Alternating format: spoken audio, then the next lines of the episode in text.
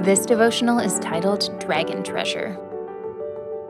For the love of money is a root of all sorts of evil, and some by longing for it have wandered away from the faith and pierced themselves with many griefs. 1 Timothy 6:10. In The Voyage of the Dawn Treader, C.S. Lewis uses the story of Eustace to demonstrate the power of perspective. Greedy and awful, the boy Eustace lives with a perspective centered on self. He always feels slighted, even as he continues to act in a mean and menacing way.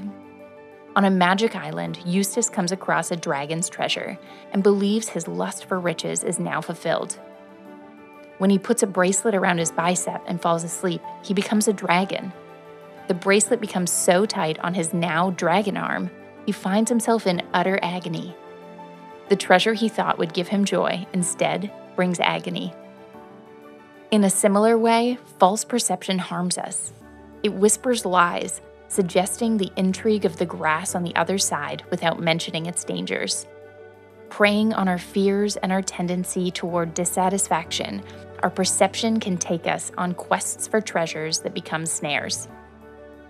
Choosing a true perspective allows us to escape the idea that dragon treasure will bring us happiness, the false idea that joy comes through changed circumstances.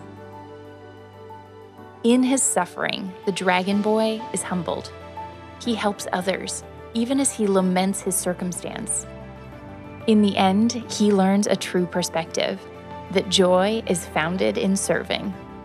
The secret to the life we long for is not in any external treasure, it lies within and is unlocked by discovering a true perspective. Ponder today.